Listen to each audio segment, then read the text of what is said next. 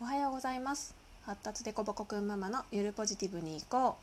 う。この番組は発達障害やグレーゾーンのお子さんのいるママが自分のことも当たり前に楽しめるポジティブを頑張りすぎないゆるポジティブになるための番組です。はい。ということで、えーと、先週木曜日ですね。娘がこけて30分泣き続けて怪我した部分触らせてくれないし大変でした。っていう話をちょっとさせていただいたんですけど実はその話にはその後段がさらにひどいその後段がありまして、えーと、木曜日帰ってきてからですねもうやっぱなんか保育園でも日中もずっと傷口というかこけたところ触らせてくれなくて、まあ、消毒も、まあ、無理にしないでいいですって私が言ってたのもあってもう本当にしなくてなんかねあの薄手のレギンスを履いてたんですけどレギンスと、まあ、ちょっと傷口がひっついて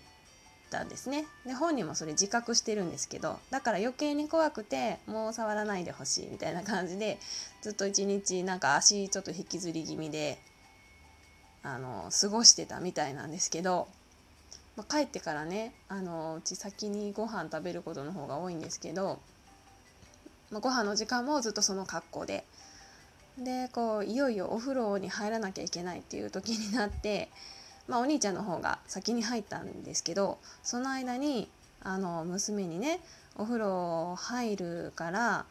これどうするっていう話をし始めたらなんかお風呂には入りたいんだけどあの入浴剤する約束だったのでお風呂には入りたいんだけどこの傷口を触るのが怖いと言ってもうなんか自分の中でもどうしていいかもう覚悟が決めれない状態で、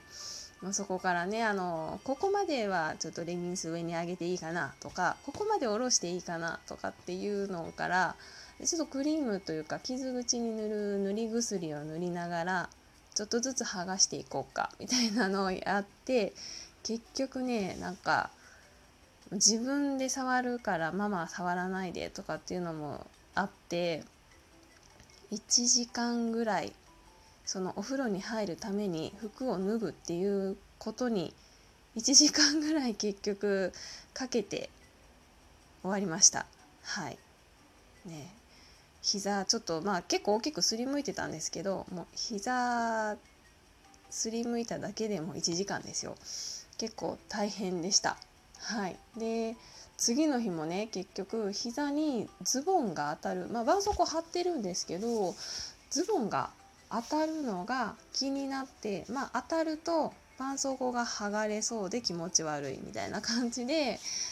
あの足をねちょっと膝を伸ばすと怖いのか膝をちょっと曲げながら変な歩き方してるんですよ。でなんかそのまま保育園行けんのかなみたいな感じの歩き方をしててでまあそれでも連れて行こうかなと思ってたらまあ行ったら気も変わることも多いのでね連れて行こうかなってしてたらあのうちの娘は反復性腹痛っていうのも、まあ、あんま原因はよく分かんないみたいなんですけどストレスだけでもないみたいですし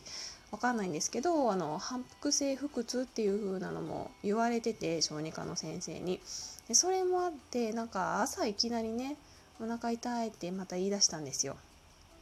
で反復性腹痛って実は本当に一時的に痛いみたいで結構すぐ楽しいこととかあるとすぐ紛れるみたいなんですけどまあ実際に痛みはあるということで なんかちょっと面倒くさくなってしまって私も。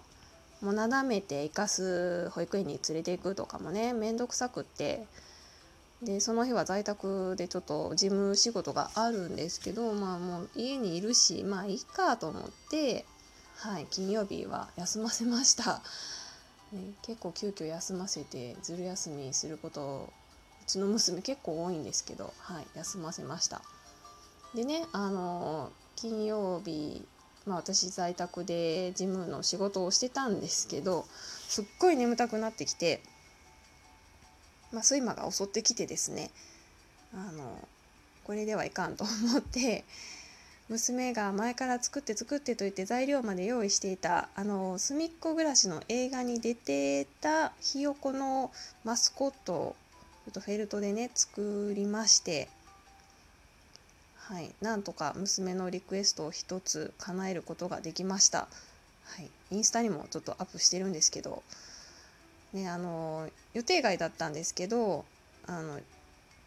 ずっとねいつ作るの？とか早く作ってとかっていうのをリクエストされてたのが、まあ、できてよかったかなと思います。大変だったんですけど。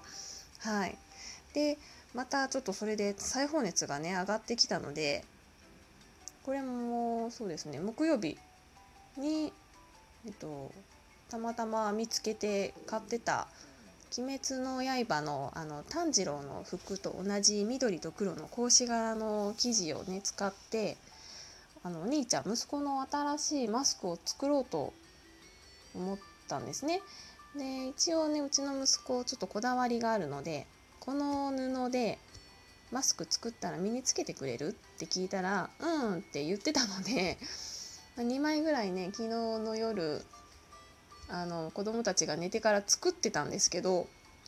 で今朝あの前まで使ってたマスクとその昨日作った2枚のその鬼滅の柄ですよ。鬼滅の柄のマスクを一緒に見せてどどっちする？って選ばせたら 結局ねあの今までつけてた無地の方を持ってったんですね。ちょっとなんか洗濯とかも繰り返してちょっとなんか形も崩れてるしサイズもだんだん合わなくなってきた感じなんですけど結局そっちかいみたいな感じでつけていったんですね。であのね、一応聞いたんですけどうちの子あの今無地のものへのこだわりと、まあ、まあ元から持ってるいつもと同じ物事へのこだわりとがちょっと一緒になって結局いつものね無地のマスクを持ってったんですけど結構面倒くさいんですよね。こだわりってあのこだわりがそんなにすごく強くて困ることはないんですけどなんか最近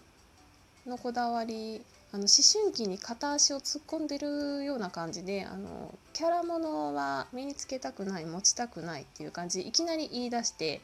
あと、ね、あの服にちょっとロゴが入ってたりとか、ね、あの英語の文字とかのロゴもダメでキャラとかだけじゃなくて。ダメでなんか書いてるのがダメみたいな感じで無地がいいっていうこだわりを最近最近まあ半年も経ってないかな。何ヶ月か前からこだわりを持ち出してですねあのないんですよ。なかなか無地の服って。であのあるとしたら、まあ、無印良品かユニクロっていう感じなんですけどであの無地にもさらにこだわりというか好みがあって無地の赤と黄色赤か黄色、まあ、頑張って青がいいみたいな感じでねあの通販とかで見つけて買うんですけど毎回体操服で投稿する時以外はその赤か黄色を着てるっていうキャラものは嫌で無地がいいんですけど別に派手なのが嫌いっていうわけじゃなくて無地だけど赤か黄色っていう派手な色を着ている息子です。はい、結構あのこだわりの強さのせいでいろいろちょっと困りごととかあっったりとか、まあ、うちもあの手提げカバン今までミッキーのワッペンついてたのを急に持たなくなったので急遽ちょっとストライプの柄の手提げカバンもた作ったりとかもしたんですけど、まあ、そういうのでねちょっと振り回されてあの困ることとかもまあまああるとは思うんですけど結構見てると面白いですよね。なんか次のこだわりってちょっとずつなんか成長とともに変化していくので次のこだわりは何だろうとかなんか今回の無地がいいとかって言い出したのとか無地でも赤が黄色がいいって言い出したのとかもえそうきたかみたいな感じで結構ねあの、うん、どこにあるんやろうと思いつつも、まあ、ちょっとそれを探して見つけた時の喜びだったりとかこだわってるものにぴったりのものが見つかった時の喜びとかをちょっとかみしめたりとかして、まあ、それなりに私も楽しむようにしています。はいあのこだわり強いとでそれそのこだわりがまた通らないと子供って結構発達でこぼこ残ってあのねあの周りから見ると変なこだわりに思えるかもしれないですけども本当に結構人生の一部みたいなところが強くてこだわりが通らないと感触に感触になってしまったりすごくすごく多分ストレスを感じるところだとは思うので、